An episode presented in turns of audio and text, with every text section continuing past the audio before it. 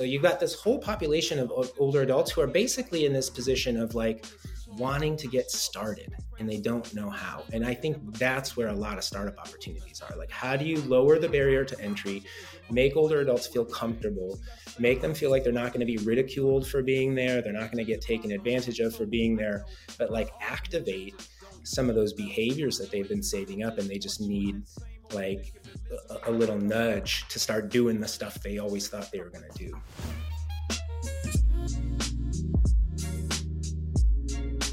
Uh, what's up, man? Good to uh, good to see you.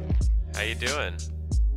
I'm good, dude. The sun is shining. Uh, the Northeast has finally decided that it's spring. It's like I think it's 70 out. I've got some trees in the front of our house and um, they were pissing me off because they looked dead, like dead winter. And now all of a sudden, I'm looking at my window and they've got this like amazing, you know, white blooming flowers on them, and so I'm pretty excited. It feels like it feels like springtime here.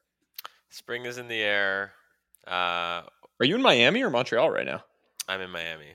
Okay. So I'm in Miami. I'm looking out on on the water. I'm feeling inspired. What uh, what do you want to talk about today? Well, I want to start with a quick recap on how Bitcoin week was because you just experienced that. I had to miss it. You know, we're on like full baby watch, as you know. Um, and so I couldn't exactly play the political capital of like, hey, sweetheart, I'm going to go, you know, down to Bitcoin week and party with my friends for a week while you're uh, 36 weeks pregnant or whatever we're at now. So decided not to play that card, going to save it for NFT week in the fall in New York. Well, we missed you. I actually didn't go to the Bitcoin event. Um, okay. I know there was 25,000 people who went to that event, which is wild.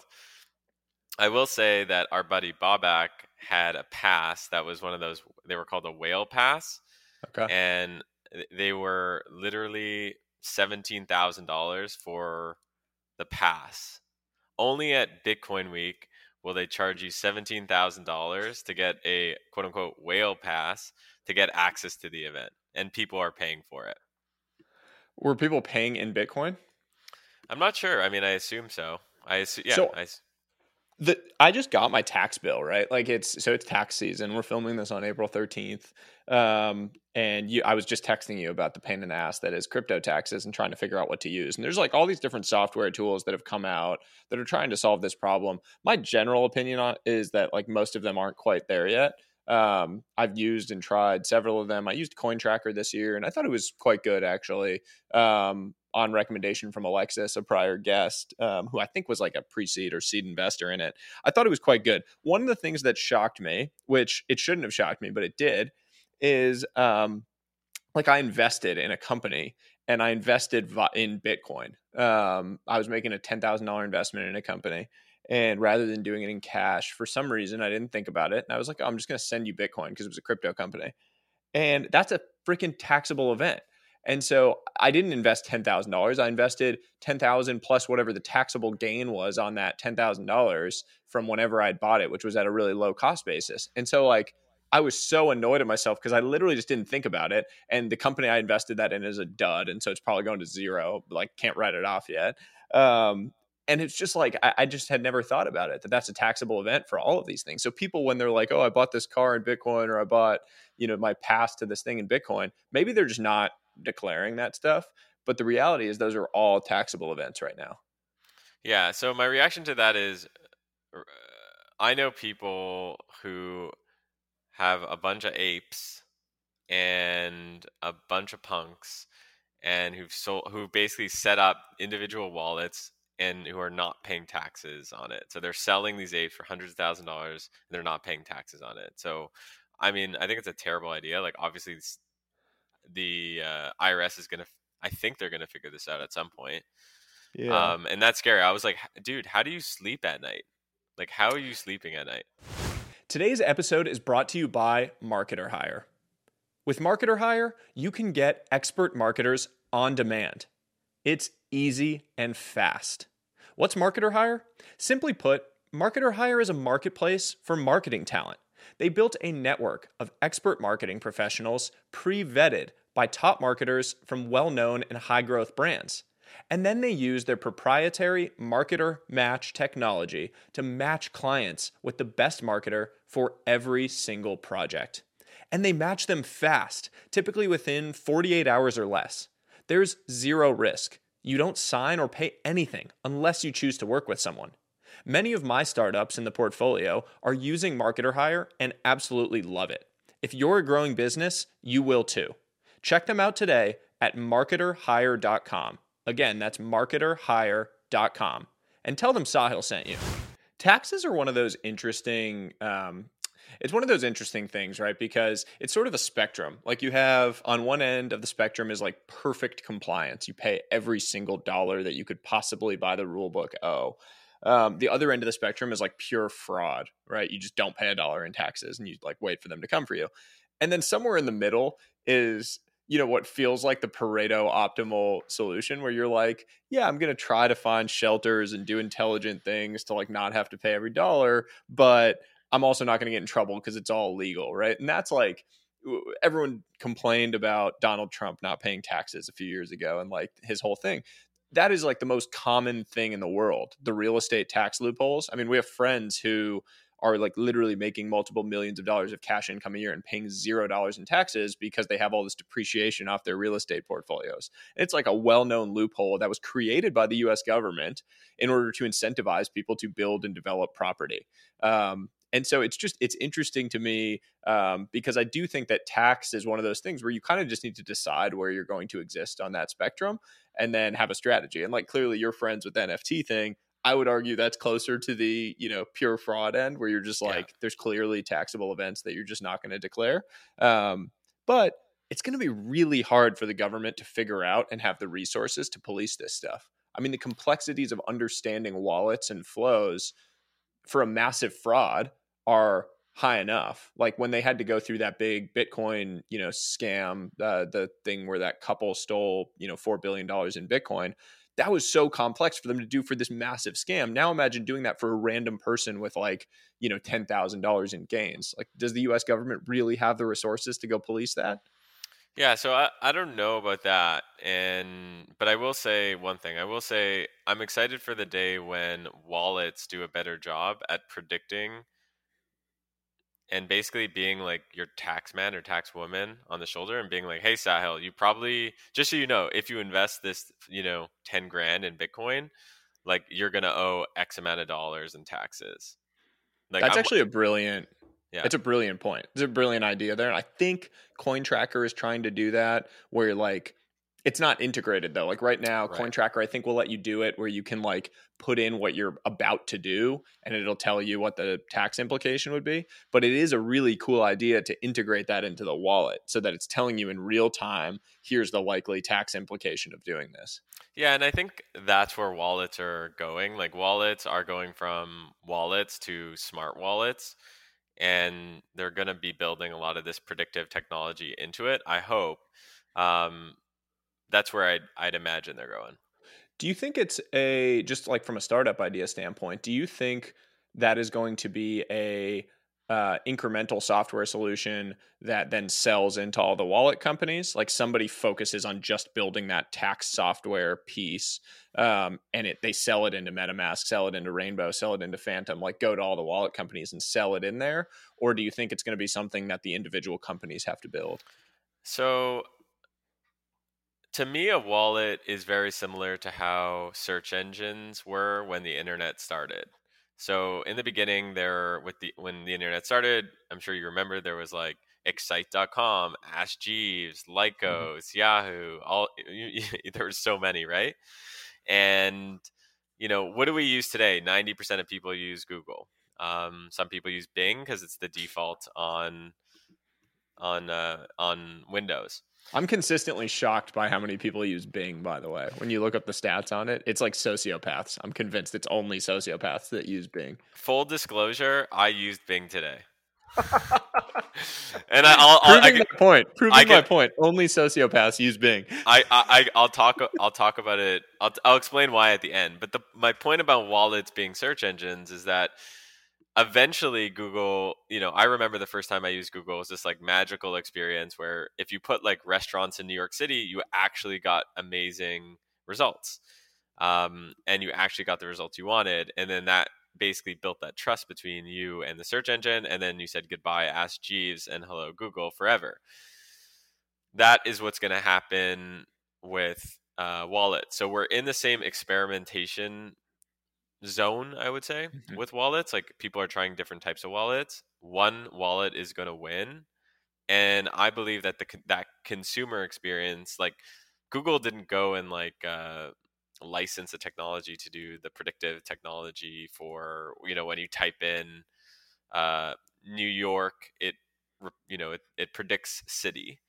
Um, they built it from scratch. So I think a lot of it is going to be built from scratch, and it's going to be these unique consumer applications. But I will say for people listening, it's a massive opportunity right now to to be experimenting with wallets. Yeah, it's super interesting. Um, and by the way, I just pulled it up while you were talking about it. Bing, 126 million unique US users. Apparently, like half of the US still searches on Bing, which says to me that half of the US is sociopaths like you. Well, that's a good segue. So I'll explain why I use Bing today. So, and it, you know, I'm I'm slightly embarrassed to say this, but I got a I got a PC uh, the other day. Is everything okay? no, honestly, I got a PC and Are you going uh, into finance? It's weird saying that I got a PC because I run a design agency and like we have a bunch of some of the most amazing designers in the world and like they love Mac. Um, and I love Mac too. But uh, I got a PC to try it out, and I will say that Windows 11 is almost as good as Mac OS. I know this is going to be people are going to hate on me, but until you try Windows 11, it's actually a fantastic product. And Windows like machines, like for, for what you can buy for like a thousand, fifteen hundred, two thousand dollars, it's like so so amazing and so quick. So I'm loving my uh, Windows hmm. experience and Microsoft Edge, which is their browser comes pre-installed with Bing, which is why I use Bing today. Ah, okay. So that's got to be the whole driver of these numbers then. Yes. Um, I wonder how many people opt into Bing versus like just get defaulted into negative, it. I, I, yeah, negative 100. Yeah. I do. I, I mean, I do remember just like I'm a big fan of funny marketing campaigns um, and like creative marketing campaigns. And I did think when Bing first came out and they did that like Bing challenge where you would search, you know, six things or five things, and then you would click which search results you liked more, and it would tell you if you liked Bing more than more than Google. I thought that was like a pretty creative and neat way of doing it. So um, interesting to know. Zig when other people zag on getting the computer, Greg. I'm proud of you. Um, I I'm a reformed, you know, private equity guy, so being on a Mac is like the biggest joy in the world now after spending, you know, as many years as I did on a PC working in Excel. Well, so I actually don't remember that the Bing challenge, but that's actually a really brilliant idea and I'm a big fan of like you know marketing stunts like that um, that speak to the core of the product. I think that's really smart. It reminds me of. Do you remember the Pepsi challenge? Yeah, I was going to say they ripped yeah. off the Pepsi challenge. Yeah, what was that? From what I remember, I actually went to a town. You know, I grew up in Montreal, and there's this town across the border called Plattsburgh, New York, and we used to go there to like go to like Walmart and all these American and get like American food and like candy and like bad things for us, basically. Yeah. Um, and I remember going to the shopping mall in Plattsburgh, and there was the Pepsi challenge. This is like in the er- mid '90s, I would say. Um, and they basically, uh, you know, they're like, "Hey, kid, you want to try this? Do the challenge?" I was like, "Okay." And they basically gave you a cup of like I think it was, it was like a blind two, taste test. Yeah, it was a blind taste test. Yeah, and it was you know it was awesome. It was fun. It was interactive, and yeah. and and it was an introdu- introduction to pe- to Pepsi. And it's and it, what it was smart is that a lot of people have this brand loyalty to Coke, and it challenged that. Yeah, the the classic though with it was they missed um, because what ended up happening was that it showed that people preferred Pepsi and they used it as this big win. It turned out that Pepsi is like a little sweeter. I'm not I'm not a big soda guy, but Pepsi is a little bit sweeter. And so I guess like in the small amount that they were giving you, you were more likely to pick Pepsi, but then people actually preferred Coke for like drinking a full amount that you would actually get. And so it was like they they missed on something, but we're sitting here and we're still talking about it. So clearly they did they did something right and they're I mean they're a massive conglomerate now and they own a bunch of different things. Um I do want to talk about before we have our guest on. Um, I know you had an idea that uh, that you texted me, business idea that you wanted to jam through. So we can either talk about it now, or we can wait for the guest and we can jam through it with him. Um, whatever you prefer. I don't know if I can wait. I, I want to get right into it. So right, let's go. I texted, we have a group chat idea of the day. We basically come up with an idea of the day. It's actually a really good forcing function to do with your friends. Like go and create a group chat with your friends, call it IOD, idea of the day, and just be like, "Hey everyone, we're going to come up with a an idea. Some some days are going to be good, some days are going to be bad, but just like put it out there and get feedback." So that's what highly recommend doing this. Yes. Highly recommend doing this. One of my um, idea of the day group chats um, has now led to a micro SaaS platform that we actually built and are rolling out, um, and that I think is going to be like a multi seven figure win. So, ideas of the day, big hack. So I, I texted on the weekend. Um, actually, I talked about it on the pod. So on the pod, I talked about. I think it was, yeah, it should be coming out soon. But I talked about uh, on the My First Million podcast. I was talking about how uh, I have been having trouble getting my security deposit back from my apartment rental and how I wanted a service. I would pay for a service to basically send a lawyer's letter to get my uh, to get my security deposit back. Mm-hmm. And that got me thinking that there's a business idea here. So here's the idea. The idea is actually let me pull up the the text thread and I'll read it to you exactly. So, idea of the day: a modern day security deposit platform for real estate. The tenant posts the security deposit, the landlord sees it. The tenant has the option to put the deposit into alternative assets, equities, or crypto. The tenant is happy because inflation isn't eating away at the deposit. The landlord is happy because the landlord splits the upside with the tenant. For example, if the security deposit appreciates by 20%, the landlord takes 10%, the tenant takes 10% minus the fees from the platform. If the security deposit depreciates, the tenant is on the hook to give at least the original security deposit back. This could be a wedge into a much larger real estate platform. So what this idea is basically doing is taking something that's like super old school. I literally had to give a, a, a, check. I wrote out a check to my my landlord and I said, "Here's this money. Give it back to me later." And he, you know, he has this money. It's sitting in a, in the separate bank account. He's not happy because he's not making money off that money. Like he could theoretically make money off that money. And as you know, inflation is at 8.7 or whatever percent.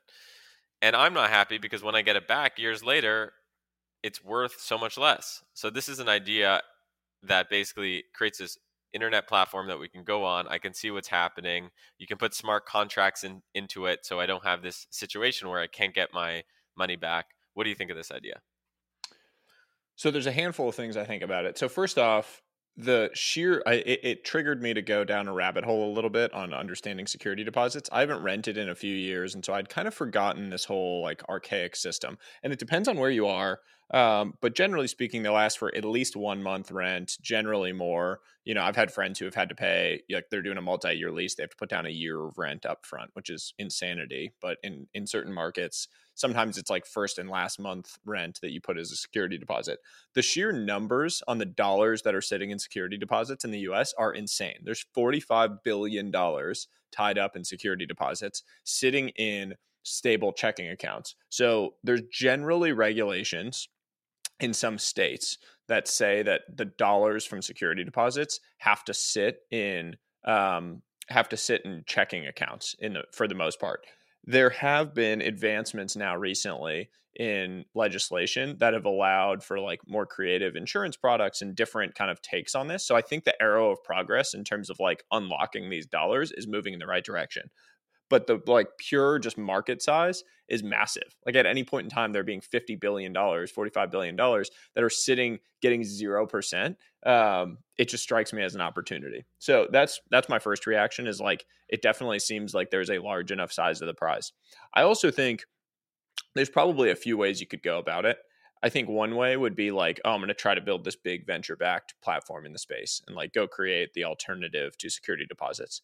There have been a handful of companies who have tried to do this. Like there's a company called Obligo, I think, that I found that was like starting to try to do, you know, a security deposit alternative, like a completely different type of product.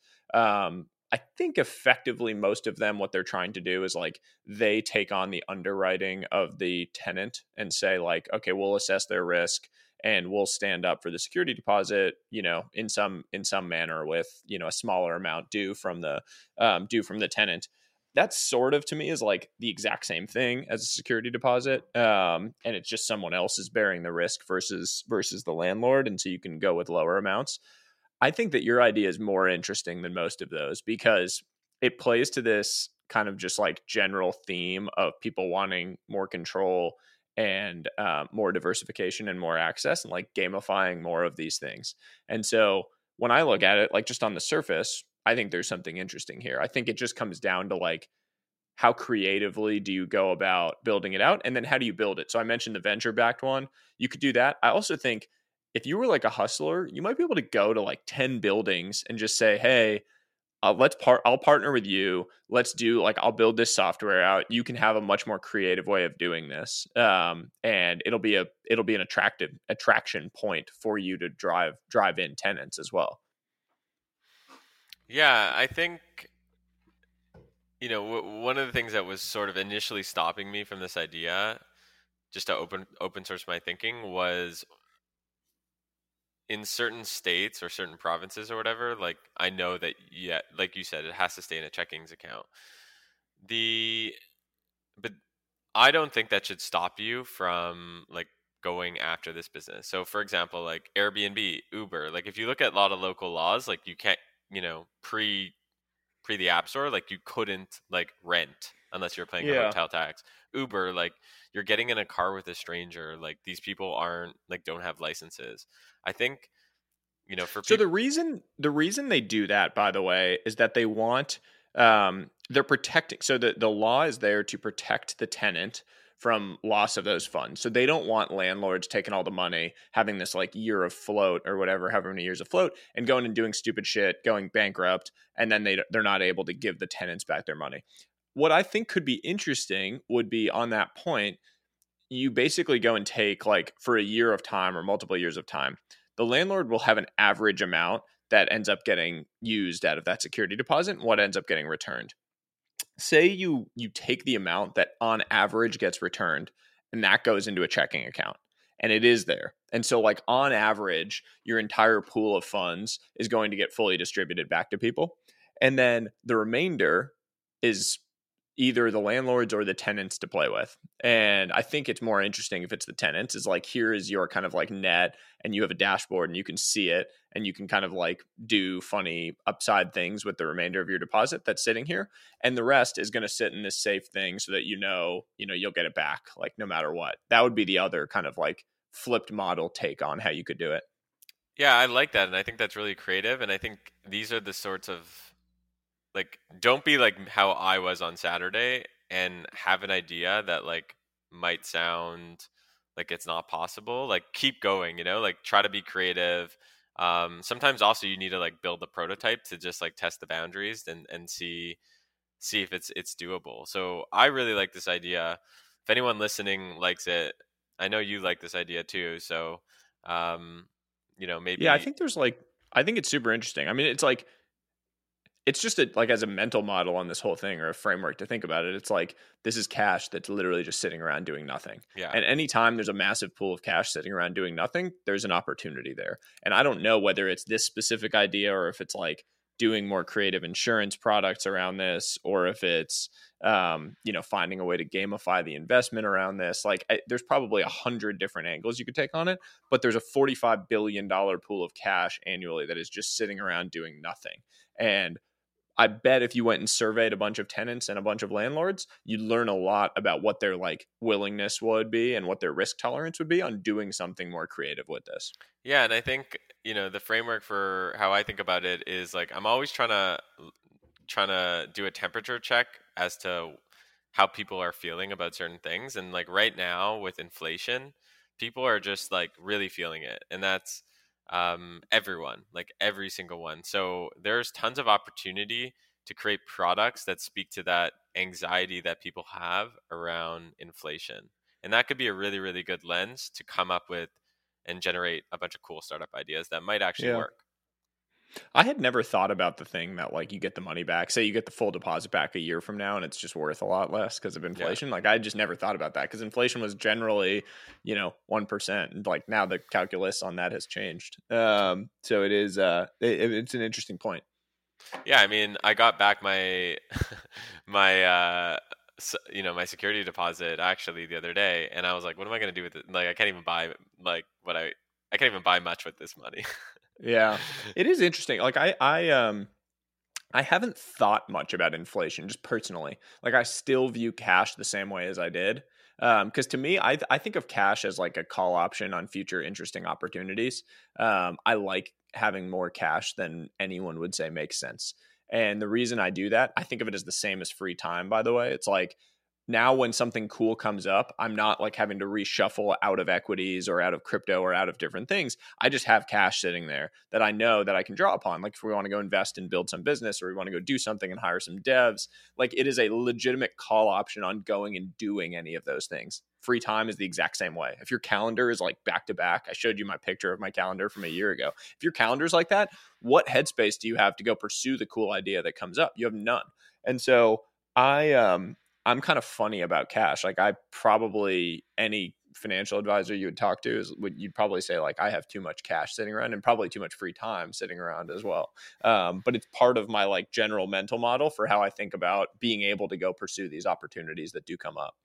I like it's contrarian, but I like it. I, I think it makes a lot of sense. I think in our space, also having there's just you know there's opportunities and and you can you ha, you, you know especially now with the down market, like you can go and like invest heavy and, and do really well.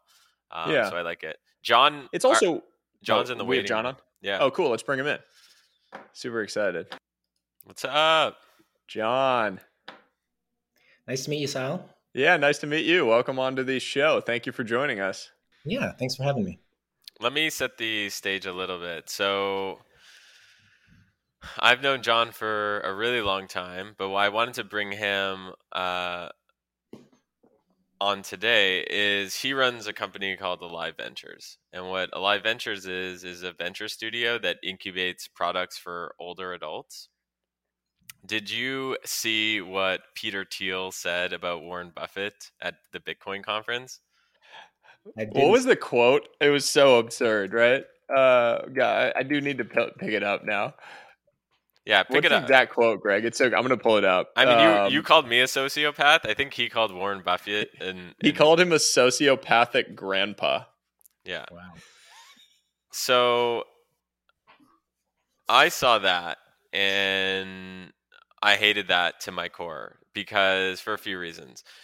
First reason is that I don't think we, as a society, respect older adults the way we should. Um, and that was an attack. He was he was trying to attack Warren Buffett, but what he really was doing was attacking older adults, in my opinion. Mm-hmm. Just, and by the way, that's a that's a Western culture thing. Um, you know, like my mom is from India. Um, India has a very um, strong culture of taking care of your parents when they get old. Japan has a very strong culture of taking care of your parents as they get old. The U.S. for some reason doesn't have that culture. Like nursing homes became a thing, and we send people off. Right. Um, so it is a cultural thing too, Greg. Absolutely. So that, yeah, I don't like that at all. And then I saw that, and I pinged John, and John and I actually they check out and Alive Ventures actually have been sort of incubating some some products for older adults.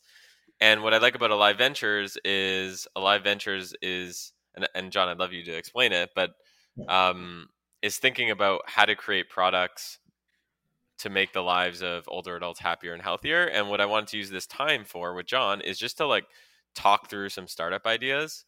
Um, because I actually think that not only you know coming up with startup ideas for older adults is like good for the world. It's also like a really good business. Like there's so much opportunity to build like everyone's focusing on like gen z and millennials but like older adults like huge opportunity. By the way, I don't know if you guys know this, but my dad um, is a professor, is a researcher at Harvard, and spent I would say the vast majority of his career actually is a demographer, and the vast majority of his career has been spent on population aging, um, mm-hmm. largely in the developing world. And so, like, spent a lot of time on Japan, obviously, with their kind of demographic curve, um, and the aging population, but he writes and talks and researches a lot about aging populations and the impact it has on economies. So it's like very down the fairway this this exact conversation. So he he's going to be excited to tune into this one too. Yeah, you know it's, it's interesting because I think that there's been now a couple of decades of research by demographers, by economists, um, by sociologists that you know, sort of raise a flag about that challenge, um, sort of inverted pyramids demographically, and sort of the idea that you know older adults are no longer economically productive, and so there's sort of a drain on social resources, and that therefore, when there's more of them and there's fewer younger people working to pay taxes or to create wealth or grow the GDP, then you know you're isolating productive economic activities down to a group that's actually smaller than the group that's going to consume them.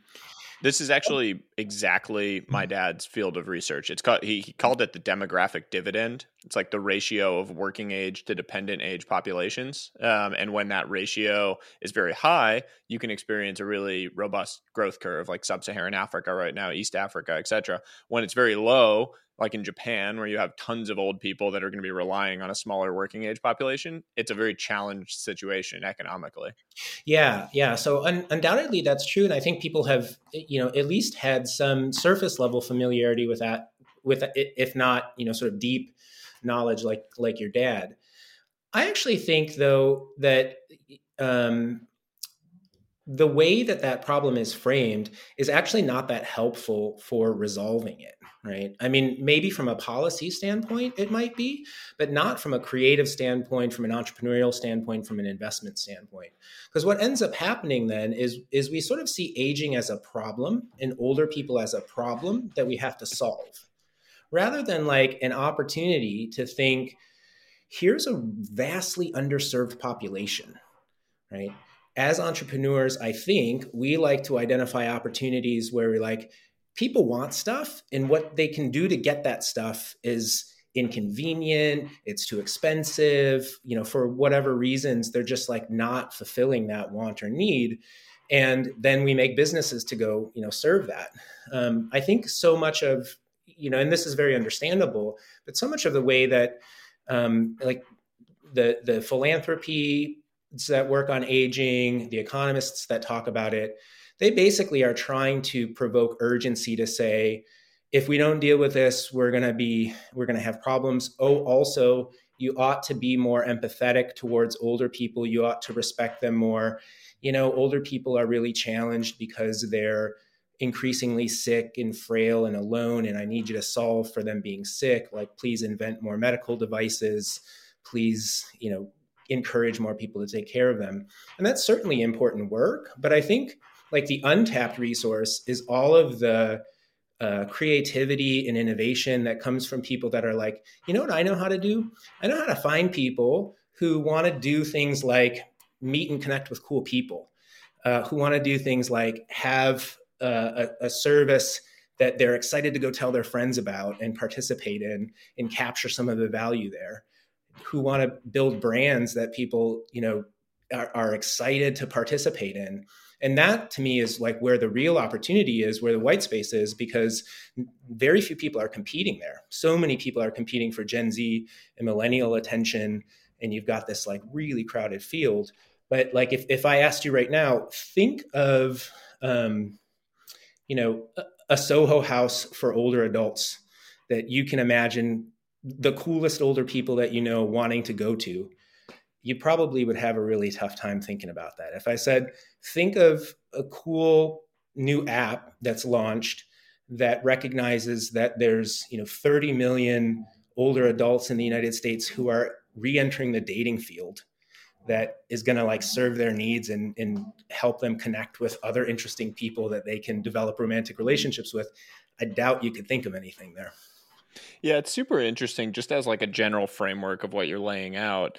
This whole idea of like find these large underserved populations and it's like it's super unsexy as you said. Everyone wants to build the new like app for gen z. You know like greg we, we filmed an episode talking about this party app and it's like you know for teenagers and like college kids basically and parties in these cities and it's like super sexy to go build that and you want to go build that.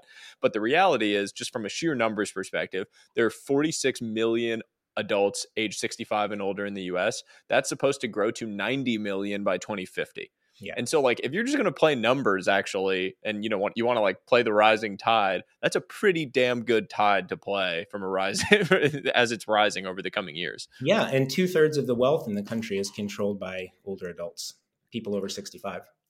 Yeah, and when it's not sexy to build there, as you said, the competition is less fierce. It's like um, I don't know if you guys have ever seen this. It's one of my favorite investing frameworks. Um, it's a matrix, a two by two that is like complexity of building something, um, and then whether it's boring or sexy. And you know, like everyone wants to build the sexy stuff, but the competition is super fierce. So like the complex, the highly complex and highly sexy things like SpaceX. Crazy, crazy high competition. Everyone wants to build that thing. Then you have the like super complex, but also really boring stuff like Salesforce, which has built this, you know, enormous, enormous company around it because it exists in this place where it's boring but pretty complicated to actually go and build. So this is like, I think it's a really good way to think about these kind of ideas.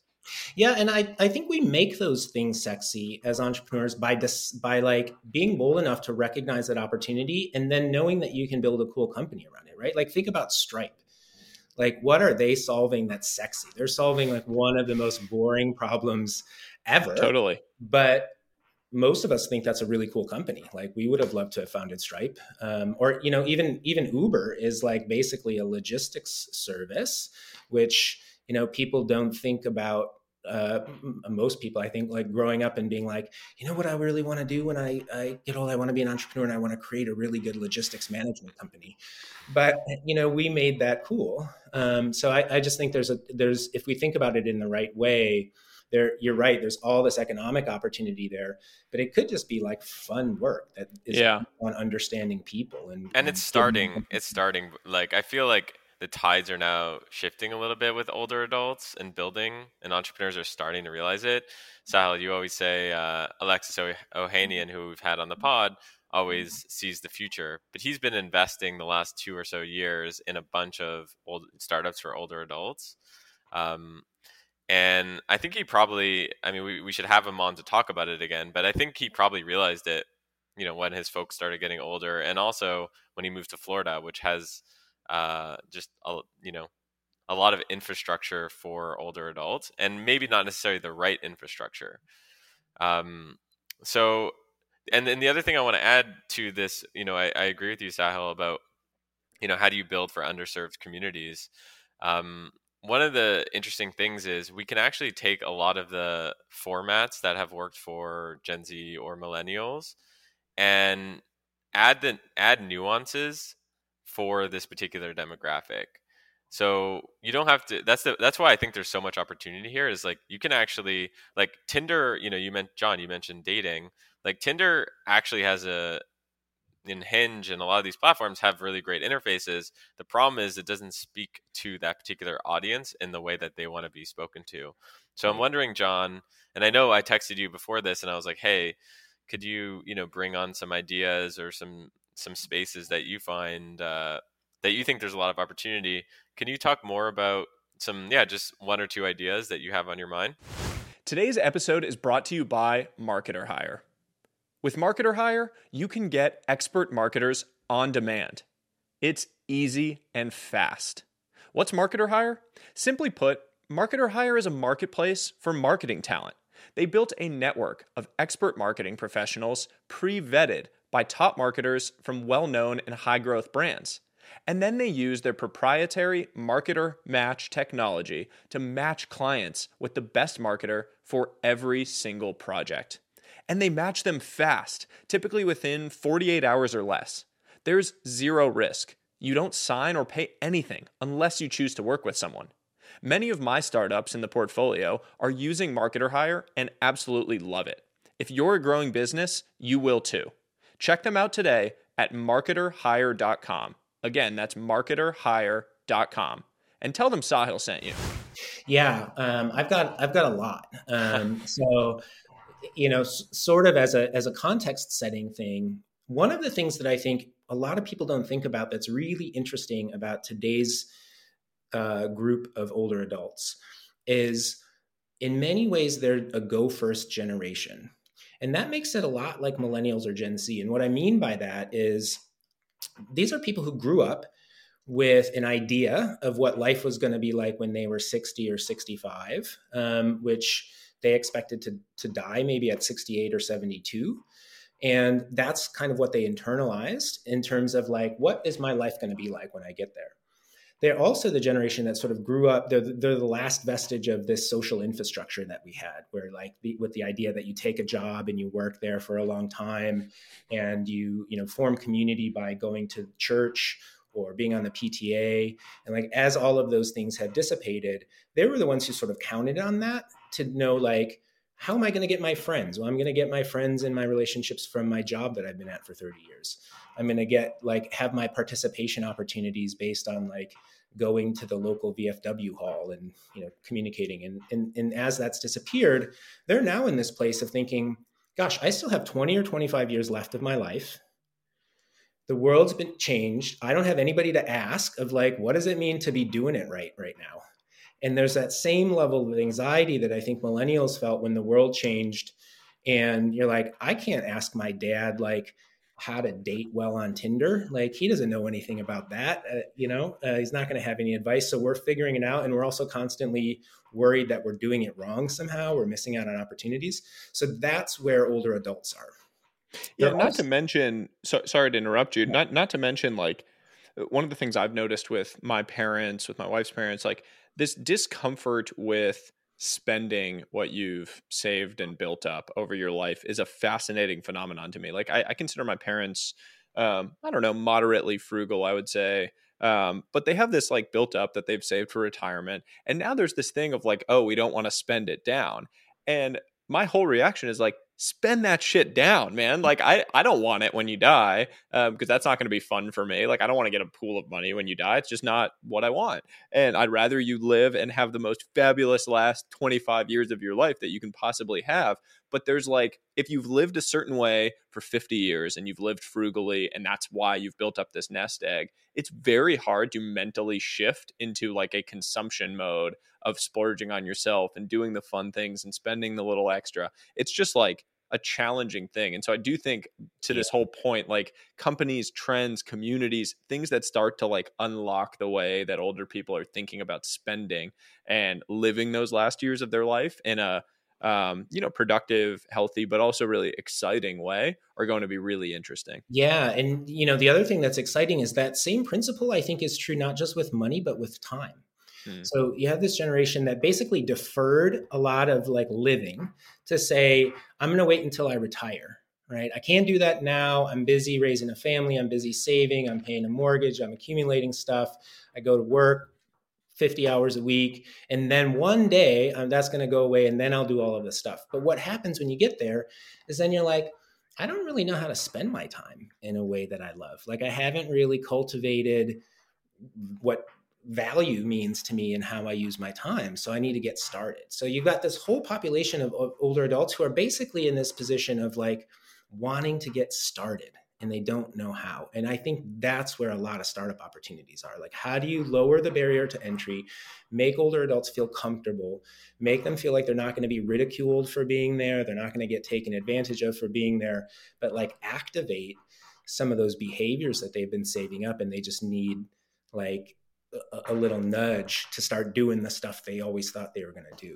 From a from a product standpoint, I think what might be helpful for folks is is to have a framework around this. So yeah.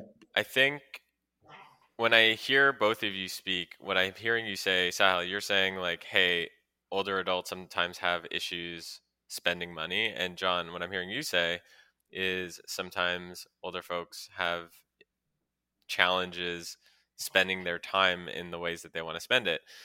Like the format i would use for that is some you know some sort of calculator or budget. So like imagine if you had a a calculator or or a me a me budget that you have to spend like it hooks up to your credit cards and it's like you have to spend a thousand dollars a week on stuff for you and maybe it's like experiences or maybe it's experiences for your kids or you have to spend a certain amount of time doing xyz and creating a whole platform around spending money and time spe- specifically for older adults like that's that's an idea. What do you think of that? Have you seen greg the um the fat fire reddit community? Yeah yeah, fat you know fire. what that is? Fat fat Yeah. fire is like so fire is like financially independent, retire early That's or right. something. I, I think is what it stands for. And fat fire is like so fire was the thing that rose that was like, you know, people who wanted to save just enough money and then basically quit when they were 30 or whatever age and live the rest of their life very, very frugally. Fat fire, um, I was originally alerted to by Sam Parr, our friend, who um had been a big fan of it. And basically this was like you're going to do that but you're going to do it in like a lavish lifestyle way. So you're going to make enough money that you can you know then go live in a in a um you know in an ex- more extravagant way. Maybe not like insane yachts you know planes but like a very very nice lifestyle. And um it made me think when you were just talking there about like that idea but for older people because i don't think that community really exists. Like fat fire is really like our age it's like mid 30s 40 year olds that are doing this but older people like that same community you could probably build if you could figure out the right way to go find those people of like this core niche community of people who are trying to figure out how to like retire really lavishly and in a, or maybe it doesn't even have to be crazy but retire in a way that is um you know in line with the way that they want to live their last 15 20 years of their life Yeah, yeah, exactly. Like we've, you know, we've sort of built up a, a financial planner industry for a really long time, and that's about you know calculating down how much money do you need to to have in order to meet your monthly nut. We haven't done anything like that. That's like you know you're going to need friends when you get That's yeah, that's my that's the thing. It's like you need the commu- the calculator I think is great, Greg. The challenge with it is like my parents, I could show my parents a calculator and show them, "Hey, you got to spend this much." It doesn't change the psyche when you see it. You're just going to be like, "Okay, my financial planner told me I can spend this much. I know, you know, wealth advisors have been telling you that." It's like the community aspect to go to your thing is like that is what brings people out of their shell a little bit when they start seeing like oh it's not weird for me to spend this. And then you have a community where you can ask about like well how are you navigating the discussion about your spending with your kids and what they're thinking about with the will? or you know all of these different considerations. And you can now come in and like you could be selling affiliate things you could be selling leads off that community. I mean if you built a community of like 2000 high value um, older people around something like this, that would be an extremely valuable community because the investable assets of that community would be massive. They'd be highly likely to spend on interesting and like cool experiences, opportunities, whatever. Um, I bet you could build a seven figure community around older people that are looking to like understand how to spend and live in a more kind of glamorous way for the remaining years.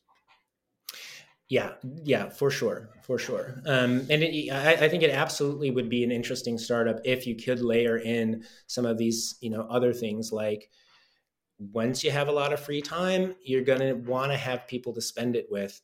Are you good at going out and making friends? Do you know how to do that? you're probably not, right? You're going to have to get intentional about how you go make make friends. What the world built to help you do that decades ago was like senior centers that you don't want to go to because you don't like bingo or Zumba. You want to do things that make you feel like modern and alive and an interesting person. So how are you going to do that? Like, and, and it's not a, flip, a switch that you're going to flip. So you got to start practicing it before you get there in order to have, you know, those sort of relationship assets uh, to be able to spend into when you get there. So I think I, I, think there's just like a whole bunch of startup ideas that are that are around friendship making for older adults, about romantic relationship making for older adults. There are even things like if you're if you've been in a 30 year relationship in a marriage, but now all of a sudden you're an empty nester and you're not worried about the kids anymore and, and you haven't really made your main priority the relationship. Now you want to rekindle the spark you know with your partner now it's just like the two of you again like how do you start redating your husband uh, after you've been together for 30 years and like what are some of the ways that you could do that right? Um, so I, I, think those sorts of things that recognize the time of life that you have a bunch of people who are generally really wise and super experienced at living but now they're in this whole new context and they need some easy ways to start participating in that context that doesn't make them feel like you don't know what the hell you're doing shut down and rather it's like open up start talking to other people start learning from other people um, and uh, and and sharing that back have you have you guys seen chief.com yeah yeah so chief.com last week just raised 150 million dollars at a 1.1 billion dollar valuation led by yeah. capital it's a, G. it's a community for uh, women in the workforce, largely for professional women. Exactly, and there's like an app associated with it where you know there's different groups. There's um, uh, now there's a physical, a few physical spaces in New York and LA and SF, I think. Um, and and at the core of it, though, you're you're right. It's like this community of like-minded women who have a goal in mind um, and that goal you, you know is making friends and and being supported in their career and personal lives do you think a chief.com for older adults could be a, a similar multi-billion dollar opportunity I definitely think that, um, and I, I, I think there's there's multiple businesses to be built that way. Some like Chief could be sort of, you know, professional community by older people for older people, but it also could really be intergenerational, right? There's there's Chief is an example of that, but you know there are all these ways we're rebuilding um, opportunities for mentorship and for learning from one another, and you have semi-retired or retired people who just know so much and are desperate to share that.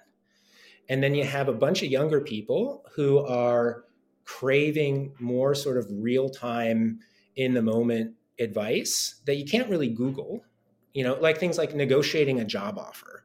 You can read like about what the negotiation strategy is but if you don't have an older mentor in your life it's hard to just be like yeah but i think in the meeting i'm going to be freaked out. Like how do i how do i calm myself down and have the right conversation some of us are lucky that we can ask our parents that or have other people but there's so many people who don't right so what if like you know there's a linkedin like service where there's video connection to mentors like that on a on a part-time basis that's disrupted disruptive to this whole huge growing coaching industry you know um, or consulting. Yeah, there's a massive business to be built here. Actually, um, you, you guys know what YPO is? Yeah, Young Presidents Organization, and then they had um, like they had offshoots of it. But I, I just looked it up. It uh, it did a hundred million dollars last year. It's a nonprofit um, technically, and so you can look up their numbers publicly, like on causeIQ.com. Um, that's crazy. Like there is a big business. YPO is so dated and dead. Like it, the the whole concept of it. But literally, what it is is like higher performing, you know, people over the course of their life get brought into this community. They do events. They do trips that you have to pay for. They do you know different gatherings. There's a network you know that you can access, etc. But the idea of going and doing this um, for older people that are kind of transitioning in their life and that are at that point when they're trying to transition is super interesting. Um, and you can do it on such a micro level. Like if you went and built the chief.com or the YPO for older people, yeah. it doesn't have to be that you go, you know, national with it out of the gate. Like you could pick a couple of small kind of cities. Honestly, like do it where a bunch of retirees are is probably a good idea. Like go to Boca um, yeah. and and spring something like this up, and you could probably go get a thousand people pretty quickly. Like go host an event there that is specifically targeted for older people and get signups through that, and probably pretty cost effectively get a pretty cool group of signups. But like starting this completely bootstrapped as like a um, an interesting cash flow like business to own, I think there's like a pretty big opportunity here because you can charge the people a lot for the membership, mm-hmm. and if you host cool events that it's like yeah paying for access we always talk about nfts as paying for access but like these people aren't going to do that necessarily but you can you know charge a thousand dollars a year for access to this like really exclusive cool application only community of older people and you know do these very cool gated events um, you know screenings cultural things like ways where you can come in and meet people. It's like what ypo did or what ivy connect was this company that tried to do it with like ivy league college grads yeah. um, similar thing like trying to create that whole vibe. I bet you could build a really big business around this. Yeah well i think you didn't say this but just in, in sort of explaining it i think what really smart entrepreneurs are trying to do because people have have tried to do that before but they've focused on, I guess, what I would say the supply side, right? It, it's really easy to recognize, hey, there's tens of millions of older people. They know a bunch of stuff. Like it's an underutilized asset, right? So let's just gather them up and then we'll have that asset the place to focus is really on the demand side right mm. so like who wants that who wants that and how do you structure it in a way where you know who the customer is what they're going to pay for it why they would buy it what they would do to participate and make it cool for them and so that's kind of the the way that i would try to build that is to recognize um, not that we've we've got something because we've collected all of this wisdom. It's really more who needs wisdom? How do they need it? How can we give it to them? There's like you know we're basically going to arbitrage the wisdom because we can get it cheap from people who have more free time um, but still make it an attractive exciting participation opportunity for them where they feel well compensated by it but it's like you know way less than hiring a, a full-time business coach might charge you or something like that. I just think doing it like community first as like call it the dusk social club or something like that like dusk of your life um, make it really cool and have this cool vibe to it where it's like something that their kids would you know have participated in and that they think is cool but they don't think that exists for them like when you think about what opportunities exist for you when you're a senior if you have you know some financial means it's like golfing, you know, like an old country club or a stodgy, you know, set of things. And you all of a sudden make this feel elevated and cool. There's a community built around it, really interesting people, cool events.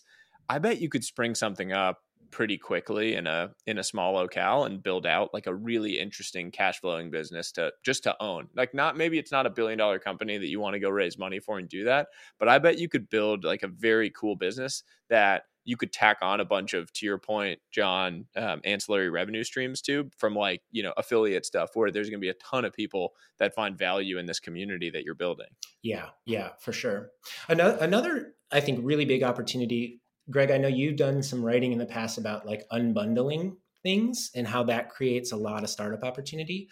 I think the unbundling of like the senior living facility you know has so much opportunity because je- mostly that business is like we're going to vertically integrate housing your social calendar uh, you know nutrition health you know all because the idea is if we can get you to live here then we put those services on top but they're massively expensive. It surrenders control of a lot of those things to like yeah maybe i like you know the apartment i would get but i hate your your you know saturday events. Um, that's not interesting to me at all right? So think about if you could if you could change it where there's more of a way where you could find access to housing stock that's more individualized right? That might even just be um, sharing rooms together um, when you want to move to a new city. But then you get you you know that there's some way that's still like digitally or um, you know some combination of in person and digital there's going to be other people there for me to talk to. There's going to be stuff for me to do right? It's just unbundled now.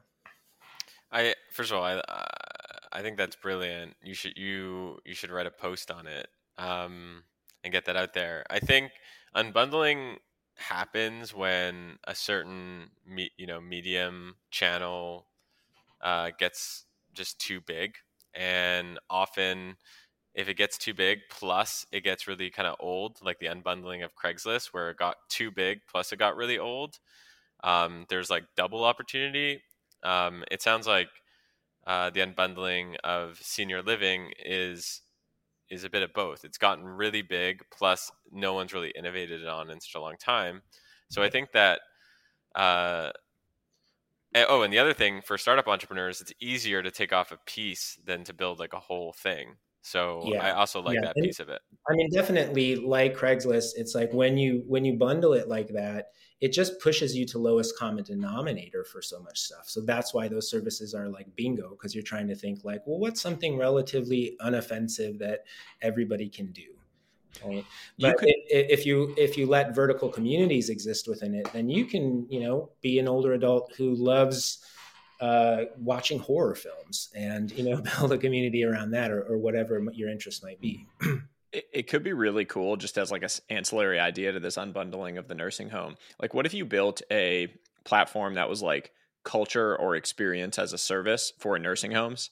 like if you just play the numbers game, right? There's 45 million Americans over over 65. There's going to be 90 by 2050. It's a huge population of people that are going to be in nursing homes. Um, nursing homes are being built at an insane pace right now to fill that. And for the most part, like when you think about nursing home, like what uh, experiences and culture they're providing, it's like someone comes in and plays the guitar or they do bingo night or whatever. And I imagine a lot of these nursing homes would love to outsource um, the entire experience and culture of what they have to some company that will just like create these amazing best in class experiences and culture building. And so I wonder whether you could go and sell that in, like do a B2B sale. You probably could go to like some of the chains that like are sort of regional re- nursing home chains that have, you know, 5 or 10 facilities in a region and say like, "Hey, we're going to be providing, you know, one to two monthly uh, really cool experience or culture things. You can use it as your marketing by the way as a nursing home to acquire new customers on your end. Um, and it could be a really cool just like straight cash flow business again where you're like coordinating it you're basically an event coordination business but you're selling it to a population that has you know really high willingness to pay and and it would create a bunch of value i think it's a it's a good yeah. business idea um, and i think there's opportunity there and but I will say right before this, I was on a call with someone from Disney, and hearing the Disney folks talk about their experiences and how they design experiences, like Disney would never like outsource like programming. You know what I mean? So what I'm what I'm what I'm excited about with some of the Alive venture stuff um, and some of the opportunity in the space is is really like from the ground up. Like what is a core user experience that not and and and the other the other problem with older adults is we bucket older adults into this like massive category. It, it right. needs to be subdivided, like you know, right? Totally. Yeah. I, it has to be granular and it has to be community based. To your point, like go find these little niche communities. I mean, I was talking about what the example of the big community here. That's like high, you know, wealth um, high wealth seniors, right? Like it's people who are going to have a bunch of money to spend. They want to go do this vibey cool thing. That's like yeah. probably a very small proportion, actually, relative to the larger proportion of people that will be in this 90 million. So I completely agree with you. It needs to be niched down. Yeah, I mean, it, certainly we talk about older people as this hugely monolithic population, right? And it's it's just like 65 and, and over. And we would never say like, all 20 to 50 year olds in the country like the same stuff. You know, like if you're a soccer dad in Iowa who's 47, are you looking for the same kind of experiences as a 23 year old new professional living in New York City? Unlikely, right? So I think there's just there's a lot of basic stuff that I think creative entrepreneurs are really good at. I just think that by and large, I haven't been attracted to the space, kind of going back to the earlier point, because we've made it unsexy and because we've also like it, it's so patronizing the way we look at older people that we're like, uh, they just need help with like incontinence or they just need help with um, you know preventing dementia. And those things you know are important and, and necessary too but like a lot of it is just trying to do the things that we love to do our whole lives and do it you know in, in better ways. But with people who who know how to do that you know who know how to make something cool who know how to create a vibe to it who know how to focus on a community not like somebody who just happens to be the marketing director for a, a senior living facility and like is selling to the children of these people to get them to pay 12 grand a month to move them into the facility and then be like okay now make it cool too for for like the people that live there like they don't know anything about that but i bet you guys have done you know a lot of really cool things in your life and had a lot of cool experiences and if you were working on it and trying to think about what would be something that I could imagine myself being really excited about when I'm 67, I think we'd have just way cooler stuff. Have you guys heard, um, either one of you, Greg, probably right up your alley? Have you heard of this business, Sylva? Um, S Y L V A, with Sylva.com? Yeah. They're like, it's kind of interesting. They're they're basically going and acquiring like micro communities um, and then they have like they'll take over all of the kind of like back end of running and nurturing and building these communities um, so they're kind of like rolling up these niche micro communities around things it's sort of interesting it's like greg it's sort of like MicroAcquire for communities so you can go build little micro communities you know 500 people like I, I, have a friend who um, built a community of like 500 people um, paying a little bit of money a month and got an acquisition offer for like six figures for the community from Sylva. Um, it's sort of interesting. Like all of a sudden, there's actually liquidity on these micro communities that you can go build. So the idea of going and testing something within a senior world um, with some micro community that you identify and that you go build something for specifically, um, there's actually like a liquidity path on the back end of it too to kind of nurture and continue to grow it. Yeah. So I'm I'm curious. I mean, you guys work more in in Web three uh, than I have. I think we probably all think, you know, this generation of older adults are probably not the ones buying NFTs, and they probably don't know what a what a DAO is. They're they're not used to it. Maybe they're technology phobic, and that's probably true if you compare, you know, attitudes or experiences against you know gen z people.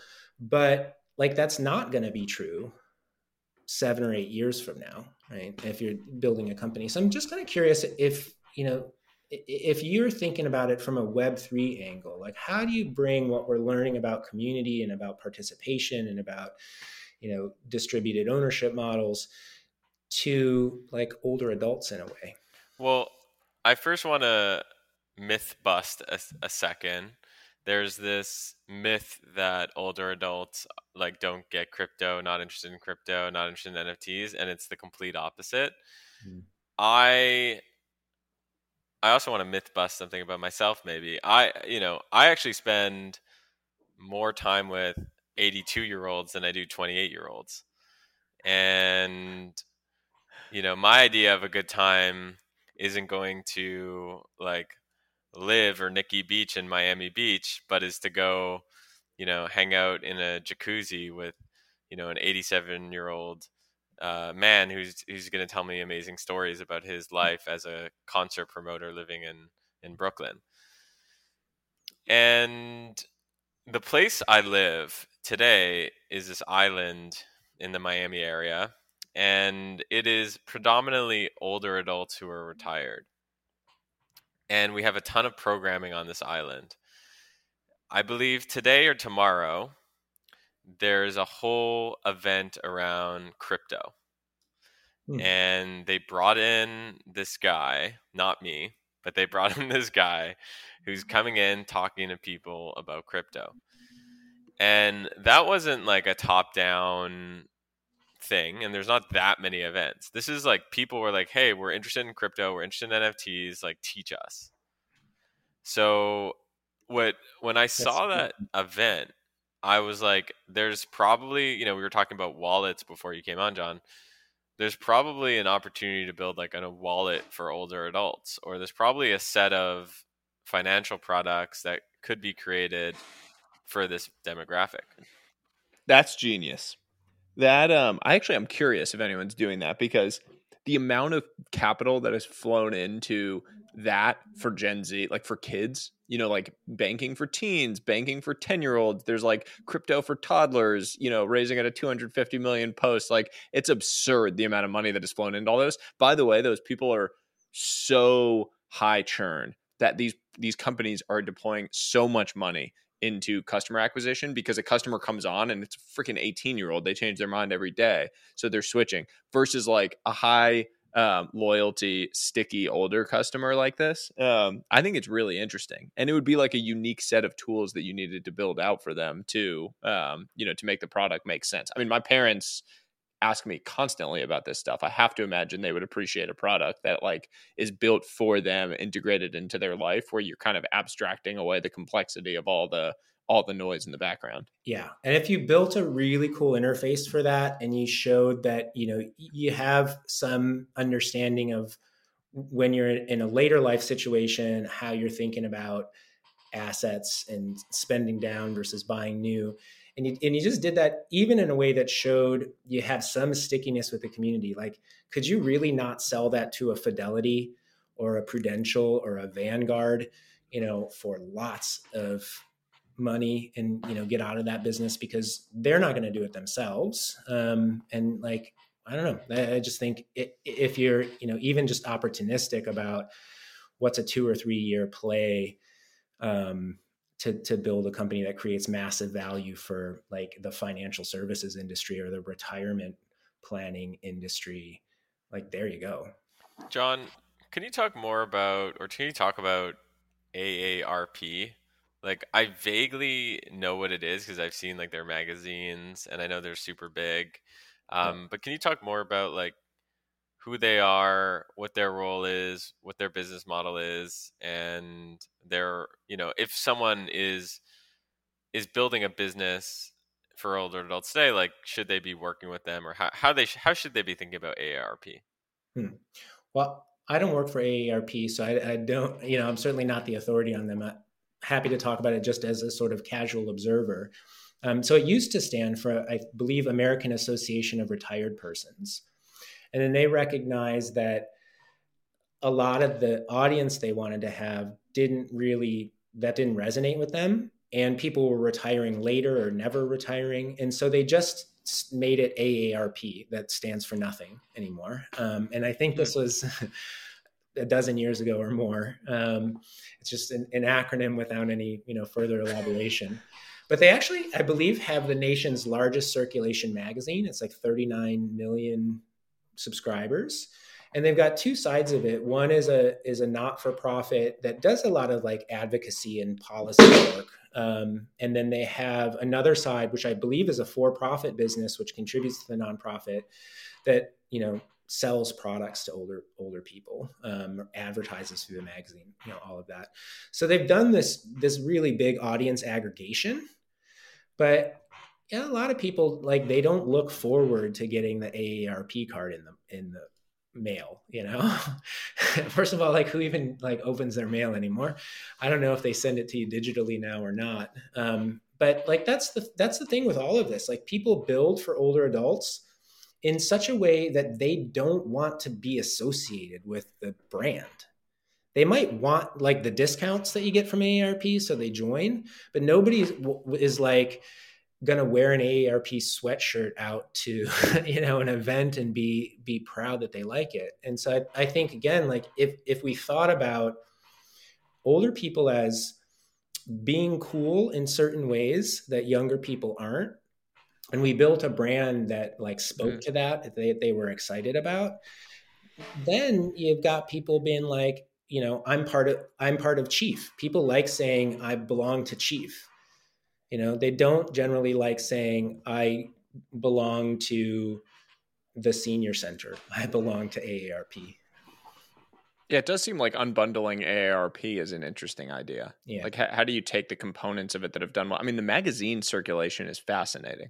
Like, could you not create a much cooler version of that um, and circulate paper, you know, physical printed magazines that are like dope, really cool card stock, like high, high, high quality, but much cooler and not the like. I remember the first time an AARP magazine arrived for my dad and he was pro- like it was you know several years before he would have actually been retired or, and it was early and i remember him like kind of cringing he was like oh mm. shit you know now i'm old because this thing showed up right. so it definitely wasn't like a point of pride and something cool in the way that it could be right and you could like attach and stick to people um that i mean it seems like a cool opportunity actually to yeah. your point on like any business where people there's tons of people and they they made 1.7 billion dollars last year um, in revenue. And like anytime that's the case and no one is proud to say they're affiliated with it, that seems like an opportunity just yeah, as a mental model. For sure, for sure. Right. If you flipped it in a way like as we grow up, a lot of our life is looking forward to being older than we are like when we're kids like i want to be 16 so i can get that driver's license and drive and be independent or i want to go to college or like i can't wait till i'm fully an adult and i don't have to deal with my parents anymore. And then we stop treating older people like that. But there are things that i think you know later life brings uniquely. And so if you could build a brand around that that's like oh no young dude you you can't be part of this yet. You haven't earned your way in. This is for people who've you know who've really lived. So look forward to to getting to the age rather than having that kind of cringe experience when it comes. That's like signals like ah, i guess my life's over now. It's just decline from here. Um, you know that, that just seems like again it's something build a business that people want to participate in you know rather than one that they're ashamed to be a part of. Yeah. Well i have so many takeaways from this discussion just like on little frameworks and mental models that I feel like we went through and talked about in the context of a bunch of different ideas. Like one of the biggest ones for me is find, you know, large underserved communities, like these large growing markets where it's just it's not sexy, it's not the place where everyone wants to participate and go and create something that is uniquely for them. Go talk to 100 people within that market and you'll immediately know what it is like what pops out as the common trend that they're all saying they struggle with or that's a pain point etc and go build something for that little niche you can test things very quickly by building a little community around it yeah. to steal one of greg's you know common themes that he likes to talk about and there's a huge opportunity to go do that i think with within the senior community as that population grows and as they're looking for things and looking you know in that transition and tipping point of their own lives for new communities and new ways to engage with others so I uh, th- those were the big ones for me, Greg. Biggest thing for me is just because there's a bunch of people fishing over here doesn't mean you need to fish over here. And in fact, over mm. there might be where all the fish are. Um, older adults, you probably don't wake up in the morning and think about how do I build a dating app for older adults and just but turns out like there's a huge opportunity there and beyond opportunity like you're doing good. You're doing good. So, um, this is yeah, this is a great reminder. So yeah, thanks, yeah, John. I love that analogy. It it it. it I'd be careful with it because in my world it sort of means another thing because there's so many scams targeting older adults that when we think about fishing, um, right, we want to make sure that you know we're not talking about fishing that way. Um, but this was really fun, guys. I really enjoyed you know thinking with you both and um, and seeing you know sort of where your brains go when you when you start thinking about these audiences. Yeah there's a bunch of cool opportunities in this space. It'll be interesting to see what our community thinks of these and and um, hopefully jam on a few of them. I mean i do think there's a bunch of really cool cash flowing businesses that you could spring up pretty quickly around this space. So um, doesn't have to be the massive you know vc backed uh, techcrunch article but um, there are some really really big opportunities here and hopefully some bright entrepreneurs that go and pursue them where yeah. do where do people learn about Alive Ventures um, and what you you guys do? Uh, so aliveventures.co uh, is our website. Uh, we put out a, a campaign just recently um, uh, sharing some of the insights that we've gotten, uh, both from a market perspective and from talking to hundreds of older adults um, that we call Growing Older Better. Um, so that's just aliveventures.co slash growing hyphen older hyphen better. free insights. That's where every great startup idea comes from. So we'll take it. Awesome. Love it. Thanks, guys. Thank you so much for joining us, John. This was great. Really enjoyed it. Cheers, man. Thanks so much for listening to today's episode. If you have any questions that you want featured in a future episode, email us at hi at trwih.com. Leave us a review at Apple or Spotify to help us grow the reach of this podcast. Until next time, we will see you soon. Join our free community at trwih.com.